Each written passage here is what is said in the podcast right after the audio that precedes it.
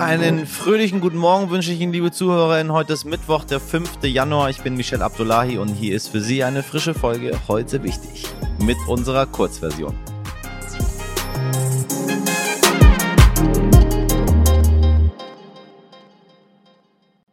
Zuerst für Sie das Wichtigste in aller Kürze. Nach SPD und FDP unterstützt mit den Grünen nun die ganze Ampelregierung eine zweite Amtszeit von Bundespräsident Frank-Walter Steinmeier. Am 13. Februar wählt die Bundesversammlung den nächsten Bundespräsidenten. Steinmeier ist bisher der einzige Bewerber.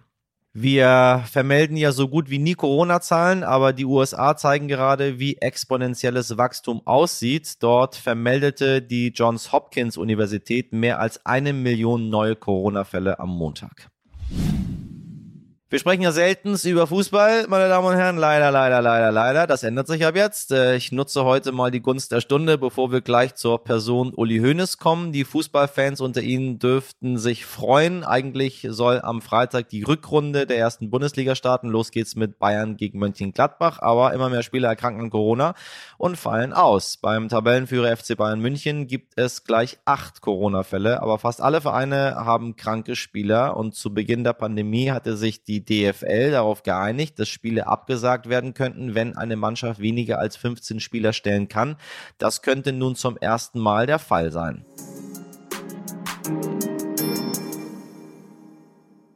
Heute ist Fußball pur, meine Damen und Herren, denn heute wird der Mann 70 Jahre alt, der den deutschen Fußball noch viel populärer und manche würden sagen kommerzieller gemacht hat. Eine ganz besondere Persönlichkeit, denn egal an welchen Kneipentisch man kommt, sobald der Name Uli Hoeneß fällt, hat jeder sofort eine Assoziation, eine Meinung oder eine Haltung zu ihm. Er, der in seinem Leben 61 Titel gewonnen hat, wird von den Bayern-Fans verehrt. Und gleichzeitig gibt es für Uli Hoeneß auch immer viel Gegenwind, den er nicht einfach an sich abprallen lässt. Er diskutiert leidenschaftlich, kämpft für die Sache und steigert sich immer etwas gerne ein bisschen zu sehr rein. Einige seiner Sprüche sind uns alle, glaube ich, noch gut in Erinnerung geblieben. Eure Scheißstimmung, das seid ihr doch dafür verantwortlich und nicht wir. Doch der Witz des Jahres. Sie können mir jetzt am Buckel runterrutschen, ja? Ach, hör doch auf mit dem Scheiß. Eine Lüge. Obwohl Hoeneß den FC Bayern nicht mehr managt, äh, wirklich ruhiger ist es um den 70-Jährigen nicht geworden. Er mischt sich immer wieder ein. Mal attackiert er den britischen Premier Johnson mit den Worten, der größte Scharlatan aller Zeiten. Dann möchte er Ungeimpfte aus dem gesellschaftlichen Leben ausschließen oder wütet auch mal gegen den DFB. Für seine Familie aber hat er sich immer schon Zeit genommen und so wird heute wohl im kleinen Kreis dafür aber ordentlich gefeiert. Einer, der Uli Hoeneß kennt wie kaum ein anderer Journalist, ist Max Ost. Er hat jahrelang im Hoeneß-Umfeld recherchiert und mit ihm möchte ich nun über diese, ja, so kann man sagen, Ausnahmepersönlichkeit sprechen. Moin Max, ich grüße dich. Ja, hallo Michel. Also, du hast drei Jahre lang an dem Podcast gearbeitet. Ähm, so viel über, über Uli Hoeneß recherchiert, äh, dass sogar die, die Archivare des FC Bayern München ihren Hut gezogen haben. Und dann hast du ihn endlich mal persönlich gesprochen, richtig am Telefon. Wie war er? Wie ist er, der Uli? So wie man ihn sich dann vorstellt, wenn man drei Jahre lang vorher sich mit ihm beschäftigt hat. Er ist ein Mensch, mit dem man sehr gut reden kann. Er begegnet einem auf Augenhöhe. Es ist nicht das Einfachste, an ihn heranzukommen, wenn man etwas über ihn journalistisch produziert. Aber dann ist er ein sehr interessanter Gesprächspartner.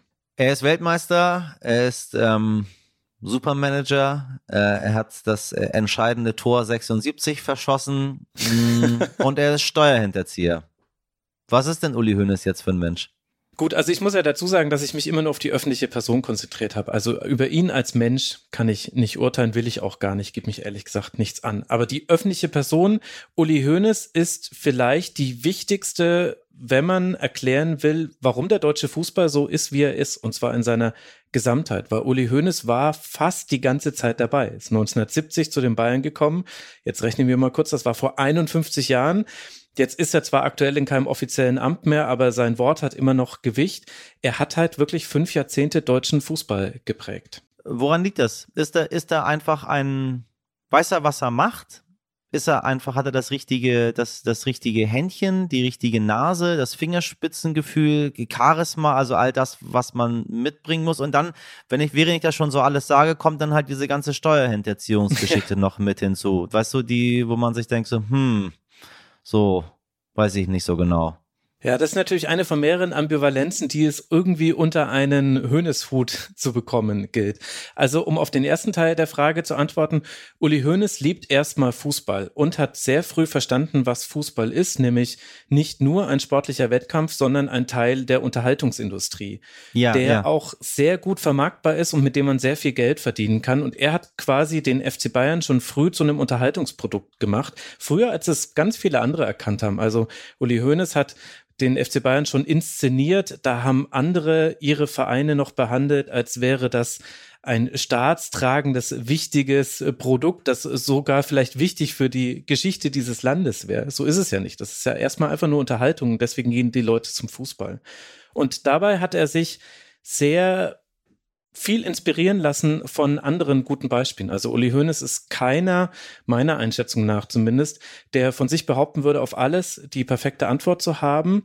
Aber er hört sich sehr viel um. Er schaut nach links und rechts. Er hat äh, zu Beginn seiner Managerzeit sich ganz intensiv mit dem US-Sport auseinandergesetzt, mit anderen Ligen, mit anderen Vereinen wie Manchester United auseinandergesetzt und hat dann die Elemente, die er glaubte, die zu einem erfolgreichen Fußballverein führen, wirtschaftlich und sportlich, die hat er übernommen.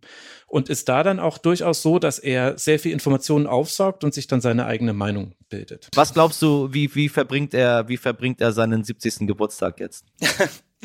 äh, muss ich natürlich spekulieren. Bist du eingeladen? Darüber darf ich keine Aussage machen. Nein, natürlich nicht. Äh, möchte ich auch gar nicht. Ich, äh, wir müssen nicht miteinander befreundet sein. Das ist, äh, war nie mein Ziel. Also sicherlich im Kreis seiner Familie. Familie ist für ihn sehr wichtig. Sicherlich auch, so wie ich ihn einschätze, unter Einhaltung aller Corona-Bestimmungen, die es aktuell so gibt. Das heißt, ein großes Fest wird sicherlich jetzt im Januar nicht geben. Und dann wird wahrscheinlich die Faxmaschine rödeln. Denn das gehört ja auch nur zur Person Uli Hoeneß mit dazu. Man kann ihn nach wie vor nicht auf dem Handy erreichen. Also beziehungsweise nur ganz, ganz wenige haben seine Handynummer.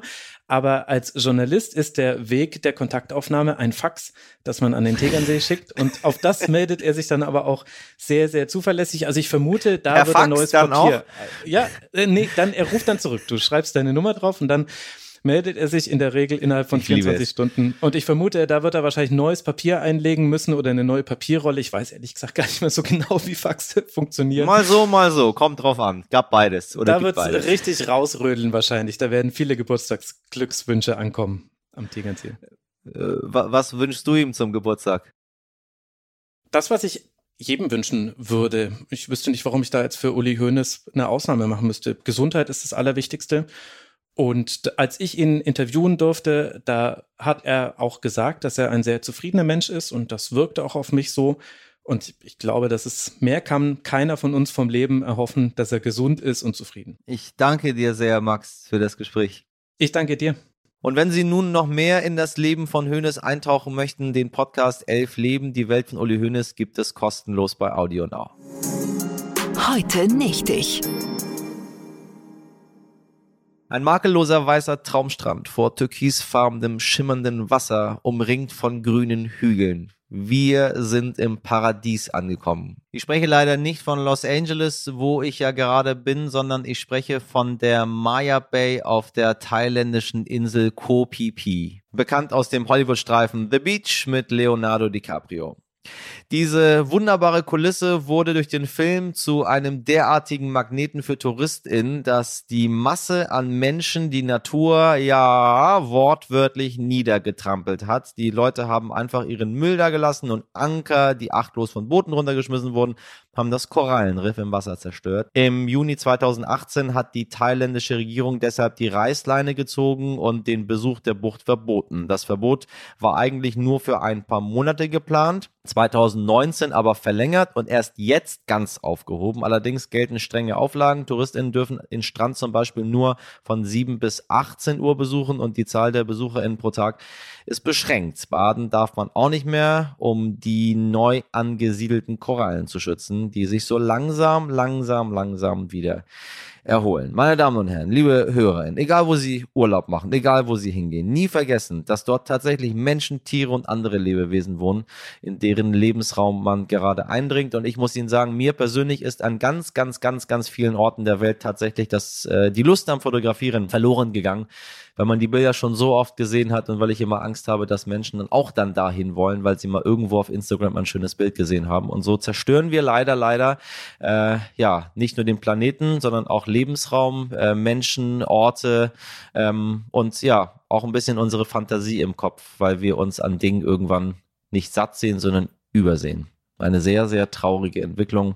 Ich hoffe, dass das irgendwann zu Ende geht, aber ich glaube, da werde ich nicht belohnt mit. Wie sagt man überhaupt? Ich glaube, es wird nicht passieren. So.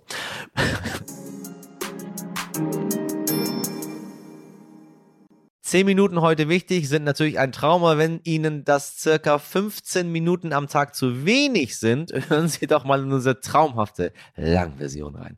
Wenn Sie Feedback haben oder Ihnen Themen am Herzen liegen, schreiben Sie uns gerne an heute wichtig stern.de. Morgen ab 5 Uhr sind wir dann wieder für Sie da. Bis dahin machen Sie was draus. Von Herzen mit viel Sonne. Ihr Michel Abdullahi.